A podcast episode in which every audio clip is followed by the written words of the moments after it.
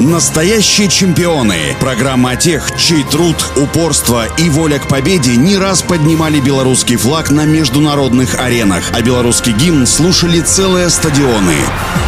Всем доброго дня, у микрофона Василий Данилов. Первый в истории независимой Беларуси олимпийский чемпион в стрелковом спорте, заслуженный мастер спорта Сергей Мартынов родился 18 мая 1968 года в городе Верея, Московская область.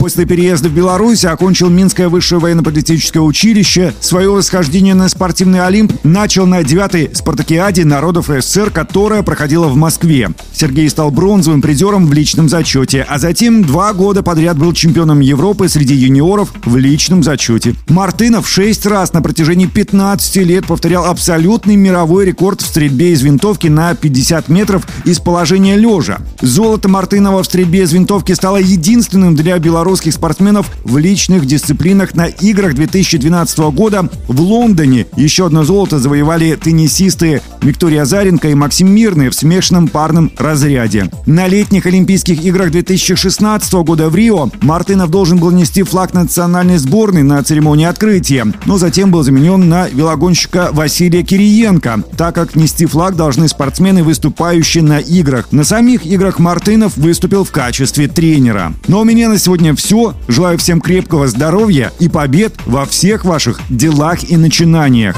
Настоящие чемпионы. Программа о тех, чей труд, упорство и воля к победе не раз поднимали белорусский флаг на международных аренах, а белорусский гимн слушали целые стадионы.